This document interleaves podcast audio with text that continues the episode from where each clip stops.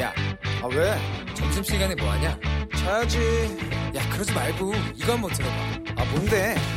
지금 당장 라디오를 켜봐 나른한 오후 깨울 시사 토크쇼 모두가 즐길 수 있고 함께하는 시간 유쾌하고도 신나는 시사 토크쇼 오태훈의 시사본부. 네, KBS 라디오 오태훈의 시사본부 2부 시작하겠습니다. 시사본부는 청취자 여러분들의 참여 기다리고 있습니다. 샵 9730 우물정 9730번으로 의견 보내주시면 되고요. 짧은 문자 50원, 긴 문자 100원, 어플리케이션 콩은 무료로 이용하실 수 있습니다. 유튜브에서도 만나실 수 있습니다. KBS 1라디오 혹은 시사본부 검색하시면 영상으로도 방송 모습 확인하실 수 있습니다. 이 시각 가장 핫하고 중요한 뉴스를 정리하는 시간 방금 뉴스 시간입니다. KBS 보도본부 박찬형 기자와 함께합니다. 어서 오세요. 네, 안녕하세요. 코로나19 신규 상황 좀 알려주시죠. 네, 새벽 0시 기준으로 신규 확진자가 240 두 명입니다. 어제 그 100명대로 떨어졌었는데 그제 네. 수준으로 다시 돌아간 거고요. 음. 대구 경북 비중은 두- 줄어들고 있습니다. 신규 확진자 중에 대구 경북은 61%인 149명. 네. 서울은 이959 콜센터 집단 감염 때문에 신규 확진자가 52명이나 됐습니다. 그래서 어, 총 누적 사망자는 6명 늘어나서 51명, 치명률은 조금 올랐네요. 0.77%. 완치돼서 퇴원한 환자는 41명 늘어나서 288명입니다. 네. 잠시 뒤에 서울시 관계자 연결해서 좀 들어보겠습니다만 이 구로구 콜센터 여기가 좀 확진자가 나와서 걱정입니다. 어때요?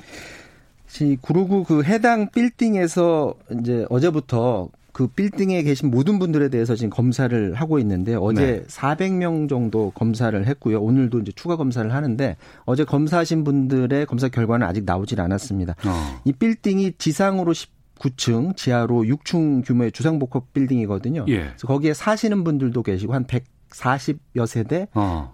거- 그쪽에서 오피스텔에서 거주하고 계시고요. 또 위에는 예식장도 있고 그런데 이분들이 이 콜센터 직원들이 두 층에서 일하시는데 예. 같이 엘리베이터를 타고 이제 이동을 하다 보니까 어. 아무래도 출퇴근 시에 감염됐을 가능성이 있어 보이긴 합니다. 현재 이 콜센터 관련 확진자가 93명인데요. 아, 이번 콜센터 집단 감염 확진자를 가라앉히는 데는 어느 정도 시간이 필요한 게 이분들이 감염된 이후에 그분들은 이제 그 사실을 몰랐죠. 네. 제주도를 여행 다녀오셨던 분들도 계시고 뭐 전국을 다 여행 가- 다니셨던 분도 계셨을 테고요. 가족 중에 감염이 됐는데 또 이제 상근 예비역 장병이 감염되기도 하고 어. 이 거주지도 서울에만 몰려 계신 게 아니라 수도권 곳곳에 또 산재했기 때문에 특히 이 직원분들 중에 밖에 활동 많이 하시는 분들이라면 밖 음. 활동 중에 다른 분들한테 감염시킬 가능성은 있어 보입니다. 박원순 서울시장이 에, 오늘 아침에 콜센터는 전국에 745개나 되고 서울에만 417개나 된다. 아, 콜센터 업무를 보는 곳이 네, 그렇게 굉장히 많은 것 같아요. 그래서 예. 근무 환경이 이분들이 모여서 일하기 때문에 집단 감염에 취약해서 사회적 거리두기, 멀리 떨어, 떨어져서 일하기 이런 권고를 했는데 이걸 만약에 권고를 따르지 않게 되면 콜센터에 대해서 시설 폐쇄 명령도 내릴 수 있다. 이렇게 오늘 말하기도 했습니다. 네. 마스크 구입 오부제 오늘 3일째 맞고 있습니다. 그 마스크가 어느 어느 약국에 아직 있다더라라는 거를 확인해 주는 웹사이트가 어 시작을 했다고 하던데 지금 네. 잘 되고 있어요? 일부 차질을 지금 빚고 있습니다. 그 정부가 약국 정보를 공개를 했고요. 약국에서 이제 마스크 잔고 현황을 다 입력을 해야 되는데 음. 잔고 현황을 입력하는 과정에서 입력이 제대로 안 되거나 네. 시스템에 뭐가 문제가 있을 수는 있는데 지금 오늘 오전 8시부터 민간 개발 웹사이트하고 어플리케이션이 이제 시작을 했거든요. 아, 이거 민간에서 하는 거예요? 네, 정보는 정부에서 주고. 음. 근데 시작 초기에 저도 10시 때, 11시 때 몇 번 들어가 봤는데 네. 서울 같은 경우는 접속이 폭주해서 아예 다운되는 곳도 있었고요. 어. 수도권 지역은 들어가 봤더니 11시 가까이 돼서 약국 별로 마스크 상황이 보이는 곳도 있었고요. 네. 저희 KBS 뉴스도 홈페이지를 통해서 이 마스크 정보를 제공을 해줍니다. 그런데 아, KBS 뉴스 홈페이지에서도 이거 볼 수 있어요? 네 그렇습니다. 그러니까 이 런 일반이 제공하는 그런 어, 웹사이트는 사실 사람들이 많이 폭주해서 음. 접속이 좀 불량할 경우가 있는데 저희 뉴스 홈페이지에 들어오시면 정보를 보실 수가 있고요. 저희 어머님도 오늘 아침에 가셨는데 네. 제가 알려드려서 가셨는데 기다리지 않고 바로 사셨다고 하는데 음. 또 저희 직원분 중에 일부한테 물어봤더니 그거 보고서 찾아갔는데 네. 전혀 안 맞더라. 한 세 어. 곳을 돌아다녀 봤는데 분명히 있다고 했는데 무슨 소리냐. 아직 들어오지도 않았다라는 그런 정보도 있다고 합니다. 어쨌거나 이 웹사이트가 제공하는 정보를 보면 공적 마스크가 30개 미만 남았으면 빨간색으로 나오고요. 네. 100개 미만이면 노란색, 100개 이상이면 녹색으로 어, 표시를 하는데 지금이 베타 서비스 기간이거든요. 음. 베타 서비스 기간이고 앞서 제가 말씀드렸던 것처럼 이 각 약국에서 그걸 정확히 입력을 해 주셔야 되는데 이쪽에서 차질이 빚어지면 네. 이 정보가 왜곡될 수가 있습니다. 이 앱하고 별도로 약국에서 한 사람당 두 장씩만 마스크 살 수 있도록 예. 중복 구매 방지 그런 시스템이 지금 가동이 되잖아요. 근데 이게 오늘 오전에 이것도 차질이 빚어졌습니다. 이 건강보험심사평가원의 그 마스크 중복 구매 확인 시스템 일부가 다운됐다라는 제보가 음. 잇따랐고요. 어, 이유는 좀 더 확인해 봐야 되겠지만 오늘부터 우체국에서도 이 중복 방지 시스템이 가동이 되거든요. 예. 그렇다 보니까 이용자가 한꺼번에 많이 몰려서 다운된 것이 아닌가 이렇게 추정이 되고요. 이 때문에 마스크를 사러 갔다가 이게 잘 약국별로 대응이 다른데 대응을 제대로 못한 약국에서는 제때 팔지 못해서 일부 구매자들이 원하는 사람들이 사지 못하고 되돌아간 경우도 있다. 이렇게 말을 전하고 있습니다. 네. 아, 외국 상황도 좀 살펴보겠습니다. 이탈리아라든가 뭐 유럽 쪽의 상황이 심상치 않던데 어떻습니까? 이탈리아부터 보면요. 신규 확진자 수가 977명, 아, 누적 확진자가 만명 넘었고요. 신규 사망자가 168명 들어서 하루 기준으로 사망자가 가장 많았습니다. 확진자 대비 사망자 비율이 치명률인데 이게 네. 6.2%. 6%를 넘었어요? 어, 우리나라의 9배가 넘는 그런 치명률을 보이고 있고요. 어. 로마시 당국이 이 관광객들 들어오는 거 이제 막기 위해서 주요 유적지들을 지금 폐쇄하고 있는데 이번엔 트레비 분수도 폐쇄했고요. 바티칸 성 베드로 대성당하고 광장도 입장이 금지됐고 음. 전국에 어제 아, 그 이동 금지 명령이 내려졌었는데 결혼식이나 장례식 같은 것도 당분간 하지 말라 이런 조치가 내려졌습니다. 프랑스에서는 문화부 장관이 확진 판정을 받았었잖아요. 네. 근데 영국에서는 이 코로나 19의 방역을 그 총괄하는 사람 중에 한 명인 보건부 차관이 확진 판정을 받았고 네. 이분도 마찬가지로 프랑스랑 비슷한 상황인데 아, 보리스 존슨 영국 총리가 주관한 행사에 참석해서 또 여러 국회의원들을 만났다고 해서 비상이다라는 소식이 들어왔고 미국도 어, 트럼프 대통령이 어떤 행사에서 확진자들 만난 국회의원들이나 그 주요 관계자들 만났다고 해서 대통령 검진 받아야 되는 거 아니냐 했는데 지금 대통령이 난 받지 않아도 된다라고 하는데 이에 대한 미국 언론들의 우려의 목소리도 계속되고 있습니다. 알겠습니다. 자, KBS 보도본부 박찬영 기자와 함께했습니다. 고맙습니다.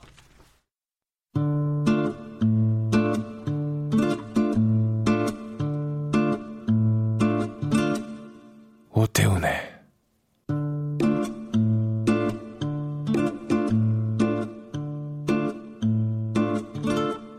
시사본부 네, 이번에는 서울시 연결해서 구로구 콜센터 상황 좀 짚어보도록 하겠습니다. 서울시 재난안전대책본부 현장 대응 반장 맡고 있는 어, 김정일 질병관리과장을 연결하겠습니다. 나와 계시죠? 예, 안녕하세요. 예. 김정일입니다. 어, 구로구 콜센터 확진자 가운데 서울시 확진자 현황은 어떻게 돼요, 지금? 어, 현재 코리아 빌딩 11층의 에이스 손해보험 콜센터 직원 207명 중 예. 어, 여기에 우리 서울시 거주자 확진자가 93명 나왔는데 네. 이 중에서 서울시 거주자가 65명이고요. 어. 어, 경기도가 13명, 인천시 거주자가 15명입니다. 예, 그 207명 모두를 다 전수조사를 했습니까? 네, 맞습니다. 그럼 확진자가 더 나올 수 있겠군요? 어, 다 마쳤으니까. 예. 뭐, 이 가족까지 나온 사람까지 포함해서 총 93명이 나왔다고 볼 수 있습니다. 예. 아, 그 현재까지는. 그 현재까지 그렇고 앞으로 또 음. 검사 결과가 발표가 또 되겠군요. 음, 아무래도 이제 더 추가로 나올 수가 있습니다. 음성이 있던 사람이 예.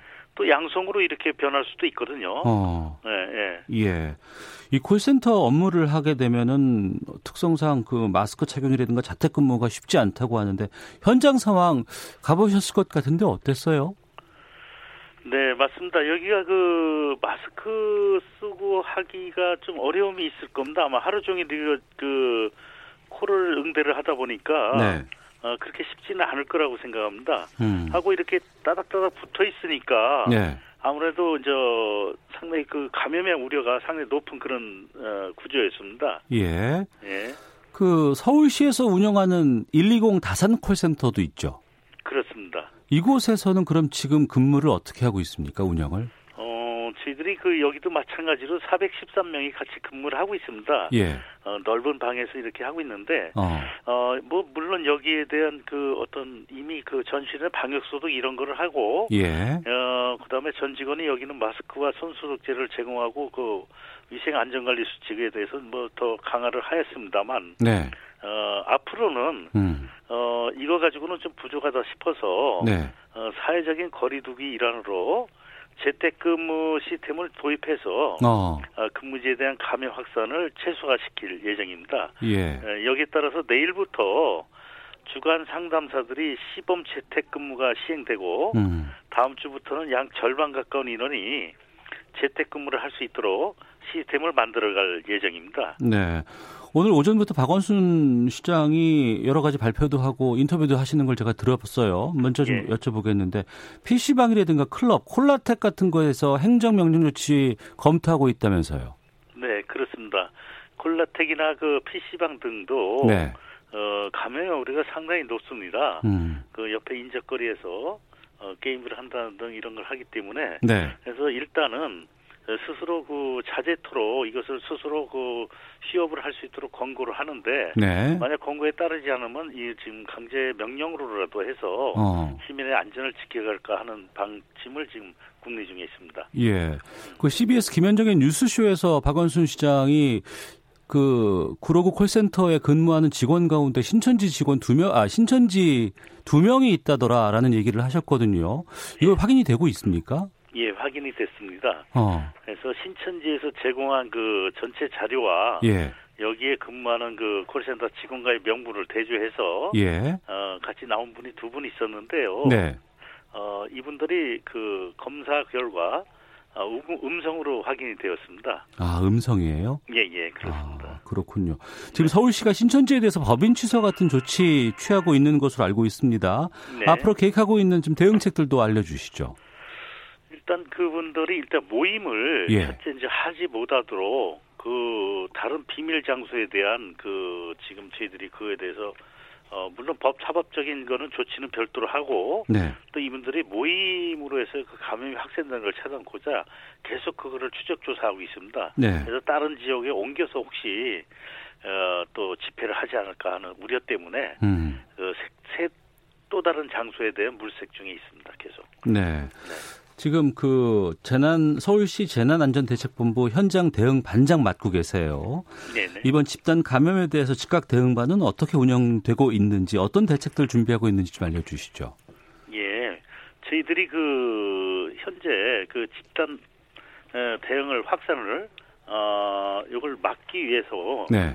어, 저희들이 일단은 그 어, 많은 그, 그, 지금 김창보 그, 어, 공공의료재단의 대표로 이, 상황실장으로 예. 현재 요 지금 이 건물에 지금 아 구로 구청으로 상황실장을 파견하였고 어. 또 대응반도 즉각 대응반을 30명에서 40명으로 인력을 증원해서 지금 가동 중에 있고요. 네. 어 발생 즉각 대응반에서는 음. 첫째 확산 방지와 예. 어, 그다음에 확산 차단 음. 그리고 재발 방지를 위한 방역 어, 강화 등 3단계 대응 전략을 세우고 네. 단계별 조치 사항을 지금 시행 중에 있습니다. 네. 이번 사안과 관련해서 좀 청취자 여러분들께 당부의 말씀 있으실 것 같아요. 시간 네. 드리겠습니다. 예. 네, 네. 어, 시민 여러분, 어, 저희들이 그 위생 어 지금 이 사태와 관련해서 방역 그 활동을 최대한 어, 가동하고 있고요. 어, 하여튼 확산이 최소한도로 될 수 있도록 열심히 그 최선을 다하겠습니다. 2월 24일부터 3월 8일까지 구로구 신드릉 등에 있는 코리아 빌딩을 방문하셨던 분중 어, 열이나 기침 등 호흡기 증상이 있으시면 네. 마스크 착용 후 꼭 보건소 선별 진료소로 방문하시기를 바라겠습니다. 그리고 가능한 한 도시를 어, 어, 여러 사람이 모이는 데에서는 어, 가급적 그 참가를 좀 상가해 자제해 주시고요. 네. 어, 위생 수칙을 꼭 개인 위생 수칙을 준수해 주시고 어, 특히 근무 환경이 환기가 어렵고 밀접할 수밖에 없는 콜센터 등의 업체에 근무하는 분들은 아, 그 교대 근무나 이격거리 유지 등 근무 환경을 조성해 놓고 근무를 해 주시기를 요청드리겠습니다. 네, 다시 한번 확인해 보겠습니다. 2월 24일부터 3월 8일까지 구로구에 있는 코리아 빌딩에 들은 어, 들런 경험이 있는데 발열이라든가 여러 가지 감기 증상이 있는 분들은 선별 진료소로 연락하는 게 맞죠? 네, 그렇습니다. 아, 알겠습니다. 아, 바쁘신데 연락 주셔서 고맙습니다. 감사합니다. 네, 감사합니다. 네, 서울시 재난안전대책본부 현장 대응 반장 맡고 있는 김정일 질병관리과장과 함께했습니다. 헤드라인 뉴스입니다. 정세균 국무총리는 코로나19 사태와 관련해 민생, 경제의 충격을 줄이고 경기 하방 위험에 적극적으로 대응하는 것이 어느 때보다 절실하다며 추경안에 조속한 심의 의결을 요청했습니다. 더불어민주당과 정부 청와대는 코로나19 추경안의 증액과 지원 사업 신설을 검토하기로 했습니다. 이탈리아와 이란에서 코로나19 환자가 급증함에 따라 정부가 두 국가를 검역 관리 지역으로 지정하고 이곳에서 오는 입국자에 대한 검역을 강화했습니다. 정부가 품귀 현상을 빚고 있는 마스크의 원활한 수급을 위해 마스크 수입 통관 절차를 대폭 간소화하기로 했습니다.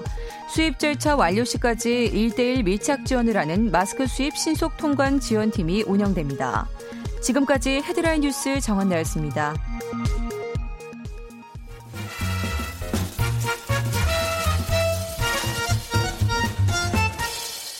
오태훈의 시사 본부. 네, 기상청 연결해서 날씨 상황 알아보도록 하겠습니다. 나와 주시죠.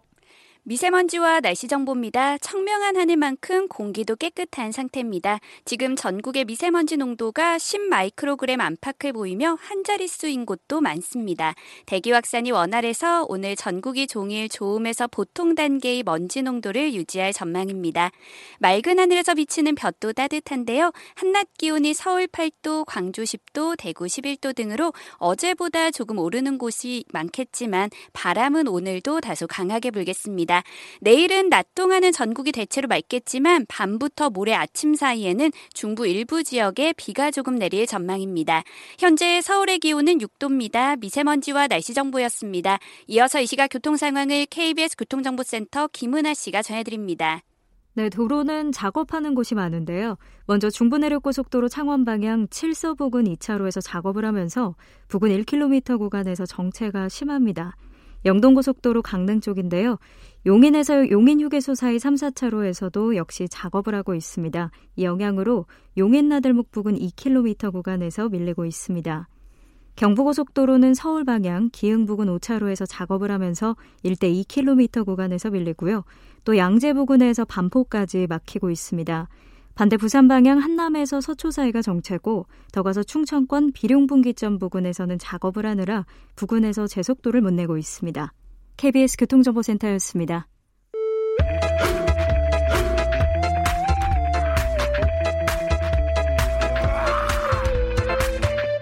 오태훈의 시사 본부. 네, 전문성과 현장성이 살아있는 고품격 high quality 범죄 수사 토크를 지향하는 아는 경찰 시간입니다.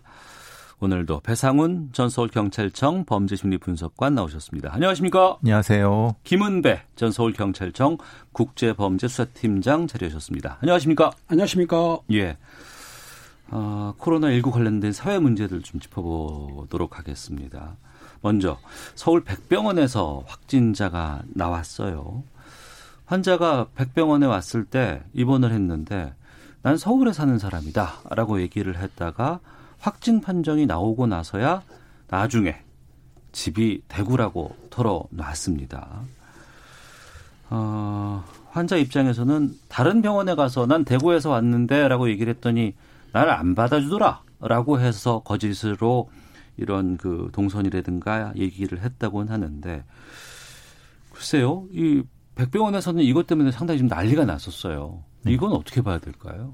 그러니까 이제 일단은 백병원에서 하는 얘기는 본인들은 다섯 번 이상 확인을 했다. 네. 직접적으로 대면으로 확인을 했고, 어 근데 이제 환자는 본인이 어 소화기내과 쪽으로 돼서 다른 쪽에서 일종의 진료 거부를 당한 상태에서 음. 일종의 자구책으로서 거짓말을 선의로 한 것이다라는 주장 같아요. 이 환자 네. 쪽에서는.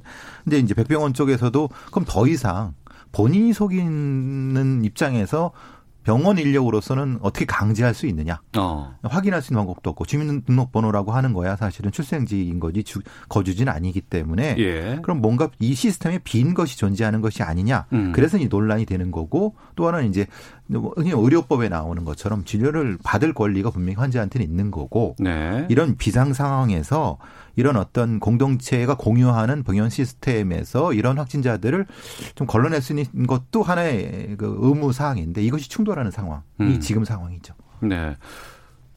어찌 됐건 간에 이 확진 환자가 일반 병동에서 나왔기 때문에 또 이 서울 백병원이 국민 안심병원이거든요. 그렇죠. 그래서 일반 그냥 어 질환이 있는 분들, 아픈 분들 이 코로나19 관련이 없는 분들은 이 병원에 와서 치료를 받게끔 만들어 놓은 병원인데 여기에서 코로나19 확진 환자가 일반 병동에서 나왔다는 건 상당히 기관으로서는 치명적일 수밖에 없는 것이고 고발 조치 하겠다고 처음엔 나왔다가 다시 고발하지 않기로 했다면서요. 백병원 측에서는 지금 고발을 안 한다고 하는데요. 사실은 예. 지자체가 고발할 수는 있거든요. 어. 이게 이제 고발하게 되면은 행정 처분을 받을 수는 있는데 네. 아까 말씀하신 교수님 3월 29일 날 그 확진자 이분이 2월 29일 날 2월 29일 날 딸. 딸내 집에 왔다가 음. 3월 3일경에 아마 다 병원에 가려고 하면 했던데 했는데 대구라고 밝혔다는 거예요. 본인 말로. 근데 이제 대구라고 하니까 안 받아줬으니까 백병원에 갈 때는 숨긴 거죠. 네. 그런데 주민등록증에는 주소는 들어가거든요. 사실은 어. 그렇지 않습니까? 본적은 안 들어가도. 예, 예. 주소를 확인을 안 했는지 몰라도 입원한 뒤에 3월 8일 날 확진이 된 거 아닙니까? 어. 근데 그 병실에는 4명 정도가 있는 걸 알고 있어요. 네. 그렇다 한다면 그 4명하고 또 가족 문제. 음. 근데 아마 일단은 검사를 해보니까 그 같이 병동에 있던 네 분하고 네. 가족은 음성이라고 나왔거든요. 다행히 다행인데 어떻든 그분이 그 의료진이 물었을 때 대구란 말을 안 했단 말이에요. 숨긴 건 음. 사실이에요. 그렇다고 예. 한다면은 과태료 처분을 받을 수는 있거든요. 어. 근데 백병원에서 고발 안 한다 하더라도 지자체에서는 그 100만 원 이, 1000만 원 이하의 과태료 물을 수는 있습니다. 예. 음. 그런데 문제는 백병원 측 입장에서는 그러면 결국은 지금의 손해를 어. 그 환자한테 부담하는 민사 소송은 나중에 가야 된다고 하면은 예, 예. 환자랑 이런 소송까지 갈 뭐 어떤 실익이 있느냐 어. 이런 것도 판단했을 것 같고 만약에 소송이 됐을 경우 이 벽병원 자체에서의 어떤 허점 부분도 분명히 음. 고려를 해야 되는 부분이기 때문에 네. 지금 상태에서는 뭐 고발하지 않는다 방침인 지금인 건가 지금 상태인 것 같습니다. 음. 그리고 또 하나 분당 서울대병원 여직원이 코로나19 확진 판정을 받았어요. 그런데 이게 논란이 되는 게 자신이 신천지 신도임을 밝히지 않은 채 근무를 했단 말입니다. 그러니까 병원의 감염을 이 거짓말이 키울 수 있는 것 아니냐. 이런 우려들 나오고 있는데 이런 경우에 뭐 어떤 처벌도 있어요? 이 처벌이 두 가지로 볼 수 있어요. 예. 만약에 확진됐을 경우에 역학 조상한테 허위 진술하거나 거짓 진술하거나 거짓자로 내게 되면은 그 감염법 예방법에서 2년 이하나 2천만 원 벌금을 낼 수는 있는데 네. 그 역학조사가 아니고 의료인한테 어. 의료인한테 거짓을 했을 경우에는 아까 말씀드린 대로 과태료 천만 원 이하거든요. 예. 그러니까 틀립니다. 그러니까 어. 이 아마 이 여직원이 거짓말을 한 거는 역학조사관한테 한 건 아닌 것 같고 그렇죠. 음. 의료진이 했다고 한다면 과태료 처분은 할 수가 있는 상황인 거죠. 근데 이 네. 상황이 뭐냐면 아마 이 상황 이렇게 봐야 될 것 같습니다. 이런 분당 서울대 병원의 병원장 이름으로 직원들한테 이렇게 행정 뭐 이제 어떤 그 공문 형태 예, 얘기를 그렇죠. 했겠죠. 예, 예. 그렇죠. 어, 신천지의 교도인 사람은 신고를 해라. 음. 왜냐하면 이런 어떤 문제가 있으니까. 네. 그리고 전염병에 대한 예방에 대한 법에 따라서 그걸 하겠다라고 했는데 그거를 어긴 형태인 음. 거죠. 말하자면. 네. 왜냐하면 또 이건 문제가 될 수 있는 것은 종교의 자유가 있는 나라에서 음. 내가 무슨 종교를 가지고 있다는 걸 굳이 밝힐 이유는 없단 말입니다. 네. 근데 문제는 그것이 전염병과 관련돼 있을 때는 분명히 어, 그 부분을 따라야 될 부분도 있어요. 이게 충돌하는 부분이 분명히 존재하거든요. 음. 근데 그 거짓말을 아주 고의적으로 했을 경우는 처벌할 수 있는 부분이 있는데 네. 그것이 아니라 다른 어떤 나는 종교적인 이유 때문에 그랬다라고 주장을 법정에서 만약에 한다고 하면 음. 이거의 처벌은 판사가 어떻게 판단할까? 이것도 다른 문제일 것 같아요. 네. 아, 그럼 잠깐 그런데요. 예. 문제는 지금 이게 과태료 사항이 그 형법이 아닙니다. 무슨 말이냐면 그쵸, 형법 예. 처벌하는 게 아니고 과태료는 행정처분이기 때문에 시제적으로 음. 형사소송법으로 정해서 법원에 가진 않거든요. 네. 그러니까 지자체에서 행정을 조치를 위반했다 해가지고 과태료를 때리거든요. 어. 본인이 이제 억울하다고 그러면 정치재판 청구할지 몰라도 그 행정벌이기 때문에 본인이 재판정에 갈 일은 없다. 네. 그런데 그래서 이제 문제가 되는 겁니다. 이렇게까지 어떤 거짓말 행위 자체가 대단히 큰 사회적 파장을 일으킬 수 있는데 음. 실제 처벌은 너무 낮다는 겁니다. 음. 아 규정에 의한 처벌은 그렇죠. 낮, 은 상황이니까. 그리고 실제로 그것은 뭐 천만 원 불금 말지라고 해버리면은 음. 근데 그 피해는 막대하지 않습니까? 그렇죠. 균형이 안 맞는다는 거예요. 음. 그게 그, 가장 큰 문제죠. 그 부분인데 네. 뭐 신천지가 뭐 종교다 아니다 뭐 이단이다 사입이다 여러 가지 얘기 나오지만 다 차치하고서라도 지금 중요한 것은 방역에 협조를 하고 이 지금 감염 상황을 아 마무리 질 수 있게끔 도, 그 협조를 해야 되는 게 맞지 않겠습니까? 그렇죠. 근데 또 처벌을 강화하게 되면 이 양반들이 또 숨어들거나 그냥 닫아버리거나 이런 것들이 오히려 더 역학조사에서 방해가 될 수도 있기 때문에 좀 나름대로 합리적으로 협조할 수 있는 어떤 방안 어떤 것들이 있을까요?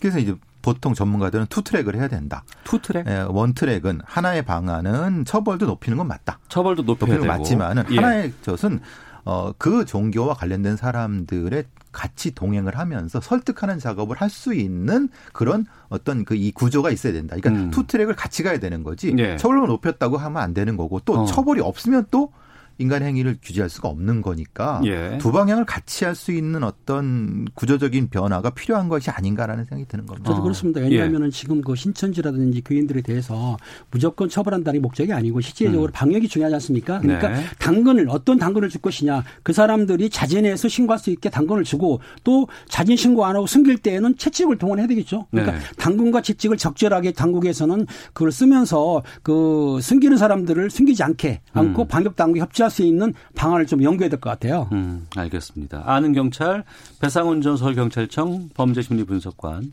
김은배 전 서울경찰청 국제범죄수사팀장과 함께하고 있습니다. 오늘 자정 12일 0시가 되면 아, 대구 신천지교회 신도들의 자가격리가 해제가 됩니다. 대구시는 확산 막기 위해서 뭐 행정명령과 함께 민영사 책임까지 거론했다고 하는데 격리 해제가 되지만 대구시는 어, 격리 해제 이후에도 확진 판정 받은 사, 전례가 있다. 그래서 집회 모임 금지시켰고 확진 환자 어, 교인이라는 이유로 만나지 말 것을 주문을 했습니다. 안 지키면 어떻게 되는 거예요? 그 박원순 시장이 예. 강화문 광장에서 예. 어, 집회 금지에 대한 말씀을 하셨고 거기에서 이제 처벌을 어떻게 맡겠다는 거 말씀하신 것처럼 법정으로 이, 이 법상에는 1년의 징역 천만 원 이하의 벌금이라고 하는 것이 있습니다만 네. 그러니까 지금 이것도 포괄적인 형태의 집회 모임입니다. 음. 그것이 많이 모이든 적게 모이든 네. 그러니까 이런 부분에 대해서 했지만은 문제는 실효성 문제입니다. 음. 그러니까 종교와 관련된 어떤 사람들일 경우 사실 내 종교가 더 중요하고 이 행정명령 자체는 사실 두, 두 번째다라고 했을 경우 그걸 걸 강제할 수 있는 수단이 이 형량이나 이 처벌로 가능하냐. 이 균형이 너무 안 맞는다는 거죠. 그 형량 적용해서 처벌하는 건 한참 뒤의 일이고. 그렇죠. 지금 상황에서는 만나지 않게끔 모임을 안 갖게끔 하는 게 중요한 건데 그게 뭐네요. 그, 그것보다도 지금 현재 지금 집회 시위법보다는 지금 감염법 예방법으로 보게 되면 음. 그 확진 판정이 많이 늘어날 거 아닙니까? 그런데 예. 지금 박원순 시장이 말씀하셨는데 이 집회가 집에서도 할 수 있는 거고 할 수도 있고 어. 조그만 데 있기 때문에 집회나 집회 금지가 하는 게 있어요. 예. 감염법 예방법 보게 되면 거기에 그 49조 2항에 딱 정해져 있거든요. 음. 집회나 집합 금지라고 딱 했어요. 그러면 네. 요걸 위반할 경우는 사실상은 300만 원 이하 벌금이기 때문에 요거는 감염법 예방법에 따라서 음. 그 조치 아닙니까? 그러니까 네. 일반적인 뭐 정치 집회가 아니고 예방 때문에 한 거기 때문에 이 정의를 정하기 때문에 사실은 벌금밖에 할 수가 없기 때문에 어. 저항은 약간 그렇다 하더라도 이게 형벌이거든요. 벌금은 예, 예. 그 처벌할 수는 있는 거죠. 어. 그러니까 가장 문제가 이겁니다. 지금 이 법 체계 내에서는 즉시 지금 바이러스를 퍼뜨릴 수 있는 일 개인에 대해서 즉시 구금이라든가 즉시 조치 자체에 대한 개념 자체가 아예 없는 겁니다. 그렇죠. 그건 없는 거죠. 말하자면 지금 어떤 사람이 나 자격이 나못 받아들여. 내가 나갈 거야라고 했을 때 누가 그 사람을 못 나가게 할 것이냐. 네. 그게 지금 상태는 불가능하죠. 그래서 이제 저 대구시장께서도 설득하고 여러 음. 가지 음. 형사 책임까지 민형사 책임까지 거론을 하셨지만은 네. 실제의 행정력을 발휘할 수 있는 것은 빈 공간이라는 겁니다. 지금 우리의 법 체계 내에서는. 어. 그럼 그걸 어떻게 할 것이냐? 그러니까 이런 바이러스 사태 같은 자연력에 의해서 벌어지는 이런 인, 그러니까 재해에서는 다른 형태의 어떤 구제 수단이 있어야 되는 것이 아니냐라고 음. 하는 고민이 있어야 되는 겁니다. 그러니까 이런 것에 대한 신고가 들어왔을 때 지난번에도 그 신천지 교인이 생활치료센터 입소를 해야 되는데 거부하고 난동부렸다는 것도 간호사도 구타를 하고 막 그랬다는 예. 거죠. 그렇게 되면은 그때는 우리가 필요한 필요를 요청할 수밖에 없는 곳이 경찰인데 경찰도 적극적으로 그걸 막을 수 있는 뭐 방안이 없잖아요. 왜냐하면 레벨 D 방어복이 음. 거의 없습니다. 예. 말하자면 경찰도 바이러스가 옮길 수 있기 때문에 음. 다 뒤집어 쓰고 해야 되는데 네. 그걸 어떻게 뒤집어 쓴 채로 대기를 못 한다는 겁니다. 그러면 그거를 갈아입고 해야 되는데 그러면 이미 도망가 있는 거고 음. 그러면 레벨 D를 입은 상태에 대기하고 있는 상태의 어떤 경찰력이라는 게 사실은 지금 상태는 불가능한 거죠. 네. 이걸 어떻게 할 것인가에 대한 것도 분명히 마련을 해야 되는데 지금의 경찰, 지금 우리 수준의 경찰에서는 지금 안 됩니다. 지금 그 대구 난동 사건은 좀 오해가 있습니다. 왜냐하면 대구시에서는 예. 예. 당시 경찰관이 있었는데 그 간호사를 폭행을 보고도 말리지 않고 체포를 안 했다는 얘기고 음. 경찰 주장 그렇지 않습니다. 사실은 경찰관 두 명 있었어요. 있었는데 네. 방어복을 입고 있었어요. 어. 있었는데 당시에 그 확진자가 그 간호사한테 폭행하지는 않았다. 예. 난동 수준이었는데 사실은 폭행하지 않았기 때문에 현행범 체포를 안 했고 당시에는 도주할 것 같지 않아서 보고 있었는데 음. 결과적으로 도주를 했어요. 어. 그렇다고 한다면 경찰에서 나중에 업무방해, 예. 아니 폭행, 아니 감염비요양법으로 처벌할 수는 있는데 당시만큼은 그 법을 좀 약하게 봐가지고 음. 현행법으로 체포를 안 한 게 좀 문제가 있는 거지. 당시에 감염 그 보호복도 있었고 지키고 있었던 건 맞아요. 근데 음. 시에서는 좀 그렇게 경찰들이 방관했다는 쪽으로 얘기를 했지만 제가 보기에는 사태가 심각하지 않았기 때문에 조금 느슨하지 않았나. 어떻든 나중에 검거를 했습니다. 네. 해가지고 그 여성분에 대해서는 조치를 했기 때문에 음. 그 당시에 그 약간 오해가 있지 않았나 싶어요. 제가 보기에는. 만약에 네. 현장에 체포했을 경우 체포한 분을 어디다 모실 겁니까? 음. 어느 유치장에 모실 겁니까? 아니면 어느 격리실에 모실 겁니까? 아, 그것도 문제가 네. 되겠군요. 다른 유치 시설에 했을 때 그 거기 유치 시설에 이미 있는 분들은 어떻게 할 거고? 예, 예. 그럼 별도의 공간을 마련해야 된다. 공간이 있습니까? 어. 아니면 어떤 그러면 병원에 모신다고 했을 경우 계속 난동을 부릴 때 네네. 네. 거기 의료진에 대한 위해는 어떻게 할 겁니까? 그 음. 그에 대한 세부적인 매뉴얼이 나와야 되는 겁니다. 그리고 네. 그 인력에 그러는 것을 조치할 수 있는 인력에 대한 것도 분명히 있어야 되는데 음. 너무나도 그 부분에 대한 비어 있다는 겁니다. 네. 그리고 그 한마음 아파트 얘기도 좀 두 분께 좀 여쭤보려고 합니다. 교인들이 이 임대 아파트인데 상당히 좀 저렴한 그 금액으로 이용할 수 있는 시설인데 여기에 신천지 교인들이 상당히 다수가 모여 살고 있는 상황이 발견이 됐어요. 근데 여기에 대한 대우, 대구시의 대응도 지금 논란이 되고 있습니다. 이게 역학조사가 이루어지고 집단 감염 사실을 확인했음에도 이 사실을 바로 공개하지 않았다는 것도 지금 문제가 되고 있는데 이 한마음 아파트 상황은 어떻게 보고 계세요? 이 부분은 글쎄 이게 참 이해하기가 참 어려운 부분인데 종교적인 면으로 보면 이해할 수 있는 부분도 있습니다. 이해한다는 것이 뭐 그 이해한다는 것이 아니라 어, 행동 자체를 음. 왜냐하면은 어, 교회가 근처에 있고 그리고 집단 합숙을 통해서 자신들의 교리를 공부하고 뭐 이런 부분에서는 네. 신천지 행동은 그렇게 했을 것 같습니다. 음. 그런데 문제는 그게 어, 반사회적인 행동이냐 그 부분 또 다른 문제인 거고 네. 사실 그 행동 때문에 지금 이것이 더 많이 퍼졌다고 하면 거기에 대한 책임을 져야 되는데 음. 문제는 그 행동 자체를 가지고 책임을 지을 수 있는 상황은 지금 상태는 아니라는 거죠. 어. 왜냐하면 예. 그 자체를 신천지 교회 쪽에서는 몰랐다. 음. 그러면 단순한 어떤 그 합숙소 정도도 아니고 그냥 개인이 개인이 사는 공간이고 하필 거기가 많았기 때문에 그냥 별거 아닌 걸로 생각했다라고 신천지 교회 쪽은 얘기하고 있는 거고. 네. 근데 그건 너무 우연치고 너무 이상한 우연인 거고. 그러면 얘기를 해줬어야 맞는 건데. 음. 그리고 그 얘기를 안 해줬다 하더라도 대구 쪽, 대구시 쪽에서는 왜 그거를 이미 다른 쪽에서 하고 있으면서도 불구하고 언론에 공개를 안 했느냐. 네. 그 중간 중간에 피해를 받을 일반 시민은 왜 생각하지 않았냐. 음. 이건 분명히 대구시에서 책임을 져야 되는 부분이겠죠. 네. 이 대구시에서는 개인 문제 때문에 사실은 신천지 교인들이 그 모여 살았다는 걸 미혼자들이 들어가는 숙소거든요. 숙소인데 음. 개인 아파트예요. 때문에 그 당시에 신천지의 교육 저 뭐야 그 신자들이 와서 표, 포교를 해가지고 많이 되는 건지 아니면 신천지 교인들이 들어 살았는지는 지금 뭐 왈가왈부 하고 있어요. 어떻든 간에 신천지 교인이 많이 살았어요. 근데 그 당시에 명단을 공개하거나 역학조사 시에 그런 문제가 좀 대 지자체에서는 부담이 갔을 거예요. 왜냐하면 신천지에서 문제가 있다 하더라도 그거를 언론에 공개하기는 지금 공개 안 잤습니까? 네. 교인 명단을 공개를 안 합니다. 왜냐하면 그걸 공개하게 되면 문제가 됩니다. 음. 정통법이 걸리게 돼 있어요. 네. 공개를 못 하고 있어요. 그러니까 아마 그것 때문에 역학조사는 기간 동안 좀 공개를 안 하고 늦었기 때문에 대구시에서는 아마 그렇게 변명을 할 거예요. 음.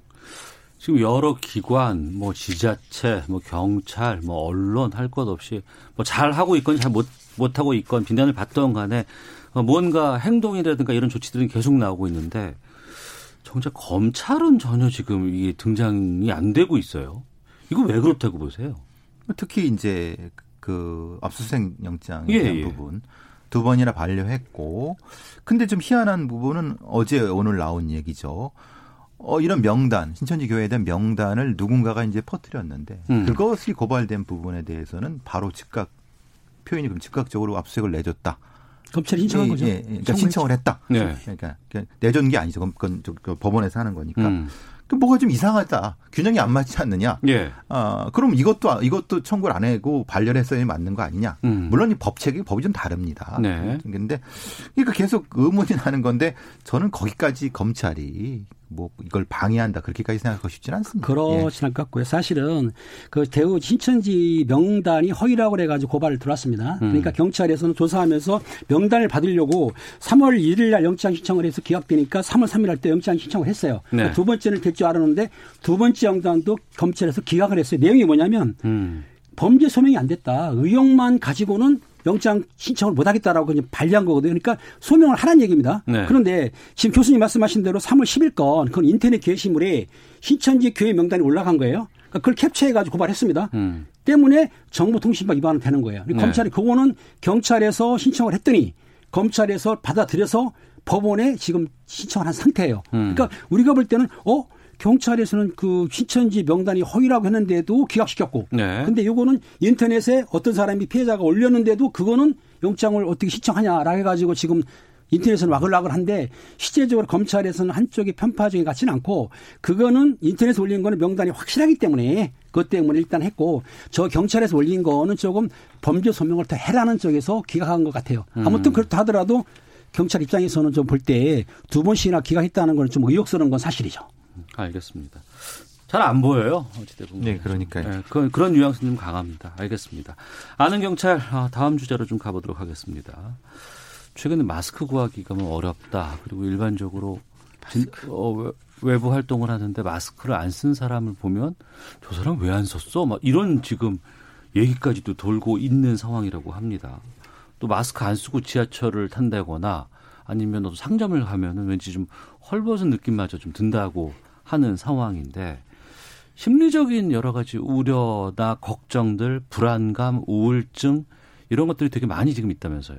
네, 그러니까 일종의 뭐 이것이 뭐 우리가 말하는 코로나 블루 말하자면 이거에 때문에 벌어지는 우울증이기도 하고 아니면 이런 거에 때문에 두려운 두려운 음. 어, 상황이라고 하는데 어 사회에 어떤 재난이 벌어졌을 때 나타나는 일종의 그 같은 현상이라고 볼 수 있는데요. 네. 근데 문제는 이것이 이제 어 우리 우리 사회의 인터넷 공간이라든가 언론 공간이 너무 한쪽으로만 어. 어 공포스러운 쪽으로만 키우고 예. 긍정적인 측면을 그 병립적으로 이제 다루지 않는 상황에 대한 부분도 분명히 존재하는 거고 네. 그러니까 여론의 균형이 반드시 필요한 거죠. 명백한 사실에 대한 지, 직시는 필요하지만은 음. 그것이 과도하게 집중됐을 때 국민들이 시민들이 겪을 공포에 대한 것도 언론이 분명히 인지를 해야 되는데 네. 이것도 사실 언론만의 문제가 아니겠죠. 왜냐하면 음. 사회 지도층들이 이분에 대한 균형을 감각을 잡아줘야 되는데 네. 어떤 정치적인 목적이라든가 아니면 다른 어떤 목적 때문에 더 확산하는 부분 음. 이두 가지 부분은 우리가 분명히 이 사태를 통해서 반드시 짚고 넘어가야 될 거라고 보여집니다. 네. 지금 아까 그 거기서 말씀하셨는데 그 아까 마스크 완 MSK라는 게 있지 않습니까? 완 예. 마스크 여기에 화폐 단위로 보고 있는데 지금 마스크 가지고 돈처럼 생각할 수 있는 거예요. 그러니까 어느 사람한테 마스크를 주게 되면은 물건도 준다는 거예요. 어. 그리고 이걸 금스크라고 하지 않습니까? 저도 월요일 금스크라고, 금스크라고 부른데요. 저도 월요일 날 끝자리 때문에 월요일 네. 날 마스크를 사러 갔는데 네, 네 군데를 들렸는데 약국이 없더라고요. 음. 다섯 번째 키워 샀어요. 예. 이렇게 힘든 상황이기 때문에 마스크만이 갖고 있는 사람이 진짜 부자다. 어. 그리고 마스크 갖고 있으면은 어느 사람은 마스크하고 자기가 갖고 있는 애장품하고도 교환한다는 거예요. 그러니까 그렇구 물물 교환이 된 거예요. 이게 지금 어. 상품권처럼 예. 마스크가요. 때문에 마스크를 지금 안 쓴 사람은 거의 없거든요. 그래서 음. 마스크가 지금 풍기 이상이 났기 때문에 어쩔 수 없이 몸값이 올라갔다. 네. 이제 사회 볼 때에는 누구든지 마스크를 갖고 있어야 되기 때문에 음. 마스크가 지금 돈 대신에 화폐 대신도 사용하고 있는 거죠. 네. 또 집에만 있다 보니까 되도록이면 이 상황을 확인하기 위해서 뭐 뉴스라든가 정보를 주로 많이 보게 되고 그러다 보면 저쪽에선 그랬대. 여기서 이런 일이 있었대라는 것들 확인되지 않은 정보들도 많이 지금 퍼지고 있는 상황이기도 합니다.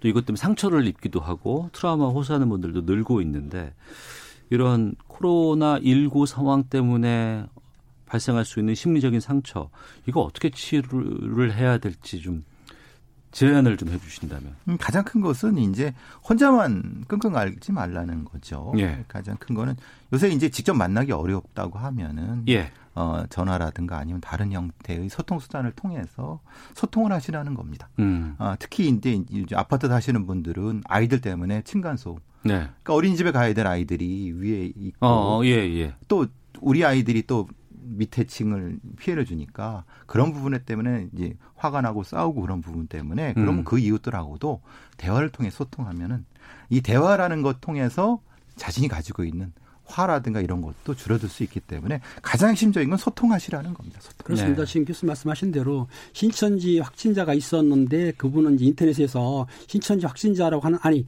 그 코로나 확진자인데도 불구하고 너희 가족 전부가 신천지 신도 아니냐라고 음. 매도할 수도 있는 거고 또 그리고 남성이나 여성이나 한두 명이 걸렸다 한다면 당신들 불륜, 불륜 아니야 이런 식으로 해가지고 인터넷에 올린다는 거예요. 그러면 음. 그거 아닌 사람들이 볼 때는 가슴 상처 있지 않습니까? 그러니까 예. 혹시 확진자 있다 하더라도 배려하는 차원에서 그런 뭐 혹한 말이라든지 아니면 그 가슴에 상처 주는 말 같은 거는 안 하시는 게 도리라고 생각이 듭니다. 알겠습니다. 아는 경찰 김은배 전 서울경찰청 국제문제수사팀장 배상훈 전 서울경찰청 범죄심리분석관 두 분과 함께했습니다.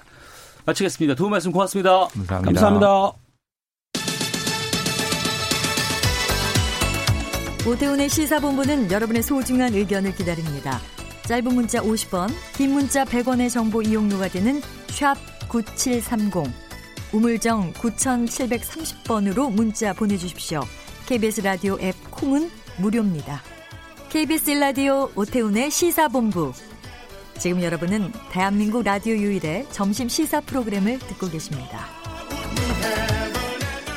네, 1시 42분 지나고 있습니다. 김성환의 뉴스 소다 시간입니다. 시사평론가. KBS 아, 제1라디오 시사의 진행자 김성환 씨와 함께합니다. 어서 오세요. 네, 안녕하세요. 예, 어, 총선이 35일 남았답니다. 지금 여러 가지 것들이 서서히 정해지고 음. 있는 상황이에요. 네. 어, 뭐 공천도 좀 마무리돼 가고 있고 지역 구도라든가 이런 것들이 좀 정해지고 있어요. 선거구 획정 같은 것들도 지금 다 됐나요? 네, 이제 선거구 획정은 마무리됐습니다. 마무리됐어요. 국회 본회의를 나흘 전에 통과를 했거든요. 획정안이. 예. 어. 어. 그래서 각 지역별로 좀 변화가 있습니다. 강원도 선거구가 좀 뒤섞였다면서요? 좀 뒤섞인 정도가 아니라 많이 뒤섞였습니다. 강원도가? 예. 어. 강원도 아마 지역 분들은 굉장히 혼란이 좀 있을 것 같은데요. 네. 이 원주 강릉을 빼고 16개 시군 선거구가 모두 뒤섞였다고 해도 과언이 아닙니다. 그러니까 2016년 총선 때와는 다르게 지금 네, 구역이 정해졌다는 거예요. 거예요. 그러니까 예. 나는 지난번에 어떤 선거구에 들어갔는데 이번엔 음. 전혀 다른 선거구에 들어가는 이런 네. 현상이 발생한 건데요. 그러니까 내가 어, 느 지역이야? 이걸 또 혼란스러워하시는 참 많아요. 서울도 그, 많이 그래요. 사실 네. 다 뒤섞으니까 강원도 네. 같은 경우에는 그냥 강원도가 다 하나야 음. 이렇게 얘기해도 과언이 아니에요. 제가 네. 설명드리면 아마 이해가 되실 텐데요. 이 진원지는 춘천입니다. 네. 춘천은 인구 상한을 초과해서 당초 갑을로 분과하려고 했었잖아요. 아, 춘천, 갑, 춘천을 이렇게 나누려고 그랬군요. 네. 예. 근데 단독 분구가 안 되니까 어쩔 수 없이 춘천을 남북으로 갈랐습니다. 그래서 4개 읍면동을 접경지 지역에 있는 철원, 화천, 양구 이 지역과 지역구를 하나로 통합을 했습니다. 그 철원, 화천, 양구와 춘천 북이 겹쳐진 거예요? 그렇죠. 춘천의 북쪽하고 적경지 어. 쪽을 붙여서 나눈 거예요. 예, 예. 근데 적경 지역에 그냥 갖다 붙이기만 했느냐? 음. 예를 들면은 철원, 화천, 양구 지역은 그냥 하나고 네. 춘천 북쪽만 이렇게 붙으면은 그래도 혼란이 저, 덜하지 않겠습니까? 그렇겠죠. 예. 근데 그게 아니에요. 음. 철원, 화천, 양구도 쪼갰다는 거예요. 한꺼번에. 예?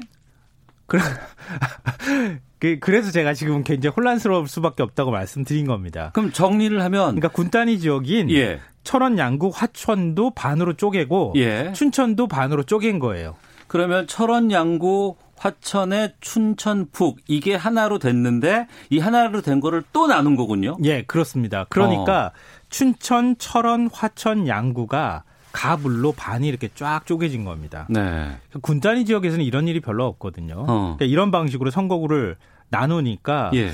이건 뭐 굉장히 이, 이거 어떻게 받아들여야 되느냐. 근데 어. 혼란이 강원도 지역에서 벌어지고 있는 거죠. 예. 그러면 남은 춘천 남은 어떻게 되는지도 궁금하고. 아, 다른 춘천 남은 예. 앞서 제가 말씀드렸던 것처럼 그러니까 남쪽도 어, 철원, 화천, 양구 지역의 일부를 쪼개가지고 남하고 붙인 거예요. 아, 그래요? 그러니까 굉장히 희한하다고 하는 겁니다. 어. 그러니까 멀, 멀쩡한 군 단위 지역 같은 경우에 예. 보통 군은 인구가 많지 않아서 어. 한 지역구가 되잖아요. 예. 다른 지역구가 같이 붙는다 하더라도 음. 군 단위로 이렇게 붙게 되잖아요. 네. 근데 그게 아니고 춘천을 반으로 쪼개면서 음. 철원, 화천, 양구도 반으로 다 쪼개졌다는 거예요. 네. 그래서 가불로 나눠졌습니다. 그러면 철원, 양구, 화천 외에 다른 지역도 좀 상당히 변화가 있을 것 같은데요?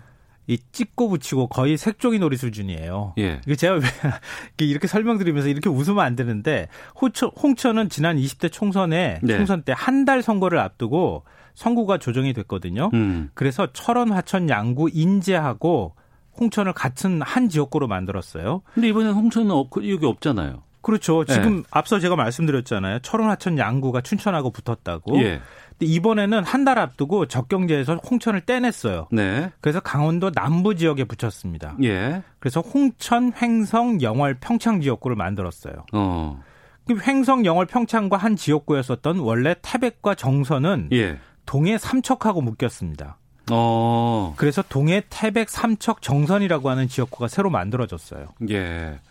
원래 강원도가 영동, 영사가 좀 나눠지고 있거든요. 아, 그 굉장히 경계가 뚜렷합니다. 정서적으로도 예, 예. 다르고요. 문화적으로도 다릅니다. 그 어. 태백 이 대관령 아흔아홉급이라고 얘기하잖아요. 예. 그거 아마 모르시는 분들은 요즘에 있겠지만 옛날에 영동 지역을 가기 위해서는 그 아흔아홉급이를 다 돌아서 가야 됐기 때문에 참을미 하시는 분들이 굉장히 많았어요. 또 하지만 또 그 동해 태백 삼척 정선 여기는 또 가깝기도 해요. 보면 거리상으로 보면 그래 멀진 않아요. 근데 또 굳이 나, 누자면 물론 음. 정선은 동해 쪽하고 산 네. 태백산 그렇죠. 안쪽에 들어가 있으니까. 네, 네. 근데 태백하고 정선은요 네. 엄밀하게 말하면 영서 지역이에요. 그렇죠. 그건 그래요. 맞아요. 네. 네. 그러면 속초 고성은 어떻게 됐어요? 이게 속초 고성이 논란이 되지 않았습니까? 그러니까 속초 고성 양양에서 양양을 떼어내고 강릉 양양을 만들고 음. 그리고 영동권인 속초 고성은 영서권인 철원, 화천, 양구, 인제하고 한성곡으로 묶는다. 네. 그래서 서울 지역보다 8배 넓은 지역구가 만들어진다. 그래서 굉장히 논란이 많았거든요. 음. 그러니까 이 속초, 고성, 양양에서 영서 지역 적경지 중에서 그나마 영동과 가까운 인제 한 곳을 추가했습니다. 네. 그래서 속초, 고성, 양양, 인제 이게 한 지역구가 됐습니다. 음. 강원도만 지금 계속 얘기를 했는데 아, 이게 워낙 좀 특이한 현상이기도 하고요. 네네. 그러니까 춘천을 원래 당초 계획대로 보면 그냥 춘천만 가불로 딱 분리하면 되는데 음. 이렇게 해버리면은 선거구가 하나가 늘어나잖아요. 예. 총 선거구는 300, 300개밖에 안 되게 음. 맞춰줘야 되거든요. 물론 비례 빼고 나면 253개가 돼야 되는 건데 예. 강원 지역 안에서 소화를 하다 보니까 강원 지역 지역구가 8개거든요. 그러니까 분구를 안 하면서도 춘천의 인구 상한이 상한을 초과하는 지역을 만들지 않기 위해서 춘천을 쪼개고 나니까 그 여파가 강원도 지역 전체로 확산이 된 겁니다. 그 상황 때문에 고육지책을 만들어내는 네, 건데 맞아요. 다른 지역도 좀 어떤 상황인지 알려주세요. 그러니까 국회 문턱을 나흘 전에 넘은 선거구 획정안을 보면요 인구 상한선이 전남 여수갑 인구를 기준으로 했어요. 예. 이게 13만 9천여 명 정도가 되고요. 예. 상한선이 경기 고양 정입니다. 아. 이게 27만 7,900여 명이거든요. 예. 그러니까 이 숫자에 상하한선이 걸리는 세종시는 갑을 이렇게 두 개 지역구로 분구가 됐고요. 음. 지금은 세종 하나밖에 없거든요. 그게 네. 이제 세종갑, 세종을로 분리가 되고요. 군포는 이 인구에서 하안에 미달하기 때문에 갑을에서 군포시 하나로 통합이 됐습니다. 음. 그러니까 제가 지금 인구 상한 하한 말씀드렸잖아요. 네. 커트라인에 걸리는 지역은 다 조정이 됐다고 보시면 됩니다. 어. 인천 같은 경우에는 중구, 동구, 강화, 옹진, 남구, 갑, 을에서 예. 중구, 강화, 옹진, 동구, 미추홀, 갑, 을로 조정이 됐습니다. 음. 근데 남구라고 하는 지명을 미추홀구로 바꾸면서 약간 혼선이 있기는 한데요. 어찌됐든 지역을 조금 붙이고 떼면서 이런 식으로 가불로 분리가 됐고요. 전남의 경우에는 순천, 광양, 곡성, 구례가 순천, 광양, 곡성, 구례, 갑, 을로 변경이 됐습니다. 네. 경북, 경북도 변화가 적지 않은데요. 안동이 예천과 한 지역구가 되면서 지진이 일어났습니다. 안동 예천이 하나로 묶였고요. 음. 영주 양 영양 봉화 울진이 울진 그리고 또 상주 문경 군이 의성 청송 영덕으로 지역구가 새롭게 조정이 됐습니다. 네. 이 밖에도 자치구 그리고 시군 내에서 경계가 조정되는 선거구도 한 10개 정도 되는데요. 네. 그런 경우에는 동이나 이런 것들을 좀 조정하는 거니까 주로 도시 지역이고 그래서 이런 지역은 조금 좀 혼란이 좀 적을 것 같습니다. 나중에 선거 개표 방송할 때 이거 상당히 이거 어떻게 얘기할지 모르겠어요. 그러니까요. 자, 뭐. 지역구 소개하겠습니다. 그렇게 예, 한 다음에 예. 제가 어. 지금 말씀드린 지역 다 불러줘야 되거든요. 예, 예. 근데 이게 지금 나흘 전에 확정됐다고 얘기하셨잖아요. 네. 이미 지난해 말부터 예비 후보들은 막 뛰고 막 준비하고 그렇죠. 이랬었는데 네. 이 선거구가 바뀌고 나니까 좀 되게 당황하지 않았을까 후보 입장에선. 그 당황 정도가 아니고요. 초비상이 걸렸을 거예요. 어. 왜냐하면은 강원도 지역 제가 말씀드렸잖아요. 네. 예를 들면은 태백 태백하고 묶이는 지역구라고 가정하면 그 지역구가 내 지역구라고 생각하고 그 동안에 각 지역마다 강원도가 지역 선거하기가 어렵다는 얘기를 하는 이유가 아, 예. 그래도 군 단위 지역이나 시 단위 지역에는 선거사무소 하나씩은 둬야 되거든요. 아, 사무실 둬야죠. 사무실 예. 둬야 되거든요. 예, 예. 연락사무소든 뭐든. 예. 그럼 각 지역마다 사무소를 다 뒀던 거예요. 그동안에 어. 예비 후보들이. 그리고 공약도 짜고 선거 전략도 만들고 조직도 다 짜서 거기다가 다 넣어야 되거든요. 네. 그러니까 그 지역 조직을 다 만들었던 거예요. 음. 근데 하루 아침에 보니까 내 지역구가 아닌 거예요. 음. 다른 지역구가 내 지역구가 돼버린 거죠. 네. 그러니까 강원도 지역에서는 이렇게 하니까 웃지 못할 일이 벌어지는데요. 춘천 출마를 준비 중이던 후보는 남북으로 지역구가 이제 갈리게 됐잖아요. 어, 그동안 춘천 현안들을 살펴온 만큼 적경 지역과 함께 춘천의 북구 지역까지 아울러 비전을 재정립하겠습니다. 이렇게 밝혔고요. 다른 예비 후보는 뭐라고 얘기했냐면요. 태백 정선 주민분들께 감사드리고 어. 이게 이제 떨어져 나갔거든요. 예, 예. 이제 저의 지역구 홍천 횡성 영월 평창을 위해서 여생을 던지겠습니다. 이렇게 어. 얘기를 했습니다. 그러니까 제가 이 지역구를 위해서 모든 걸 다 하겠습니다라고 얘기했다가 지역구가 예. 갑자기 딱 조정이 되니까 어. 아 이제는 이 지역이 저희 지역구고 여기에 제가 평생을 다, 다 바치겠습니다. 뭐 어. 이렇게 얘기를 한다는 거죠. 그러니까 어느 지역의 아들입니다. 어느 지역의 딸입니다. 이게 지금 안 먹히게 되는 상황이 된 네. 거군요. 그래서 제가 앞서 말씀드렸잖아요. 어. 강원도는 그냥 강원도가 다 아들 딸입니다. 이렇게 얘기하시면 하지 않으면 안 된다고. 강원도를 집중해서 말씀드렸습니다만 지금 농촌이라든가 어촌 쪽의 인구는 계속 줄고 있고 지방의 인구는 줄고 도시 집중 현상은 지금 가속화되고 있어요. 이렇게 되면은 앞으로 이거는 계속되는 문제점으로 드러나지 않겠어요? 아, 이게 굉장히 심각한 문제인데요. 표의 예. 등가성 문제하고 지역, 지역 균형이라고 하는 두 가지 가치가 계속 충돌할 텐데요. 네. 헌재 결정으로 인구 상하안이 상하안이 두 배를 넘지 못하도록 돼 있어요. 이게 음. 표의 등가성이잖아요. 네. 예를 들어서 서울 같은 경우에는 인구가 농촌 지역이 한 네 배 정도 되는데 국회의원 한 명을 뽑는다고 하면 농촌 음. 지역보다 표의 등가성으로 따지면 4분의 1밖에 안 되는 거잖아요. 그렇죠. 똑같은 표를 던져도. 예. 그러니까 그게 계속 좁혀졌어요. 음. 그러니까 2대 1로 지금 조정이 된 상황이거든요. 네. 그래서 제가 인구 상하한선을 말씀드린 거고요. 근데 자연스럽게 앞으로 농촌 인구가 이렇게 줄어들게 되면 지역구 숫자는 줄어들 수밖에 없잖아요. 특히 음. 농촌 줄 농촌을 중심으로 해서. 그러니까 그렇게 되니까 계속 도시 쪽으로만 인구가 분할이 되거나 선거구가 조정이 되는 현상들이 나타나고 네. 농촌 지역은 앞으로 다섯 개가 될지 여섯 개가 될지 뭐 여덟 개가 될지도 모르는 상황이 된다는 거죠. 음. 강원도가 지역구가 지금 여덟 개라고 말씀드렸지만 뭐 전남도 지역구 영호 그 호남 다 합쳐서 28개거든요. 네. 근데 그게 예를 들면 20개가 된다거나 5개가 될 수도 있다는 얘기예요. 근데 미국식 상하원제 이제 도입해야 되는 거 아니냐라고 하는 얘기도 있어요, 실제로. 음. 왜냐하면 상원은 주별로 두 명씩 선출을 하거든요. 예. 근데 하원은 인구 비례별로 또 선출을 해요. 음. 그래서 상원과 하원의 권한을 비슷하게 줬거든요. 예. 그러니까 인구 대표성도 같, 같지만 지역 대표성도 같도록 하는 그런 방안도 있을 수 있고요. 앞으로는 소선거구제가 지금 도입돼 있는데 이거를 차라리 그냥 중대선거구제로 바꿔야 되는 거 아니냐. 음. 그러니까 지역구를 아예 크게 크게 획정해서 당선되는 알겠습니다. 국회의원 숫자를 조정할 수도 있는 거죠. 그건 이제 21대 다음에 그 다음에 정리되고 나서 이제 또 고민해야 될 상황이고 네. 지금 그걸 논의할 때는 아닌 것 같고 각 당 공천은 거의 다 끝났습니까? 거의 마무리 단계에 들어갔다고 보시면 되는데요. 예. 민주당은 지금 253개 지역구 중에서 89% 정도 거의 90%에 육박하는 지역에 대해서 공천을 마무리했고요. 네. 미래통합당은 속도가 약간 느렸어요. 왜냐하면 음. 아시다시피 가장 큰 산인 대구 경북 지역에 물갈이가 있었잖아요. 발표됐죠. 예. 예. 그리고 수도권하고 전남 지역의 공천이 조금 속도가 느린 편입니다. 음. 그래서 지금까지 다 합치면 한 70%대 정도 네. 공천이 마무리됐다고 생각하시면 되겠습니다. 음. 근데 정당 공천이라는 게 참 쉽지가 않잖아요. 그렇죠. 예. 그러니까 한 사람이 정치 인생이 달린 일이기도 하고 예. 지금 공천을 못 받으면 다음번에 뭐 4년 뒤를 기약해야 되는 상황이니까요. 근데 민주당은 뭐 친문 공천이다 이런 잡음 나올까봐 시스템 공천을 강조했고 음. 미래통합당은 이 탄핵과 보수 통합 과정을 거친 과정에서 서로 간에 뭐 탄핵 실적이다, 친박 실적이다 이런 사람들이 있었잖아요. 네. 그런 그런 사람들을 정리하는 과정이 굉장히 힘들었기 때문에 음. 민주당은 상대적으로 조용했지만 미래통합당은 조금 시끄러웠던 측면이 있는데 네. 지금 미래통합당이 역으로 좀 시끄러운 현상이 나오거든요. 어. 그러니까 이런 공천 작업이 앞으로 한 일주일 정도면 마무리가 될 것 같습니다. 마무리된다고 하더라도 컷오프된 당사자들이 또 반발하면 그게 어떤 무소속 출마를 하거나 이럴 수 있죠. 예, 지켜봐야 될 것 같습니다. 자, 뉴스 소다 시사평론가 김성환 씨와 함께했습니다. 고맙습니다. 네, 고맙습니다. 예, 오태훈의 시사부 마치겠습니다. 내일 뵙겠습니다. 안녕히 계십시오.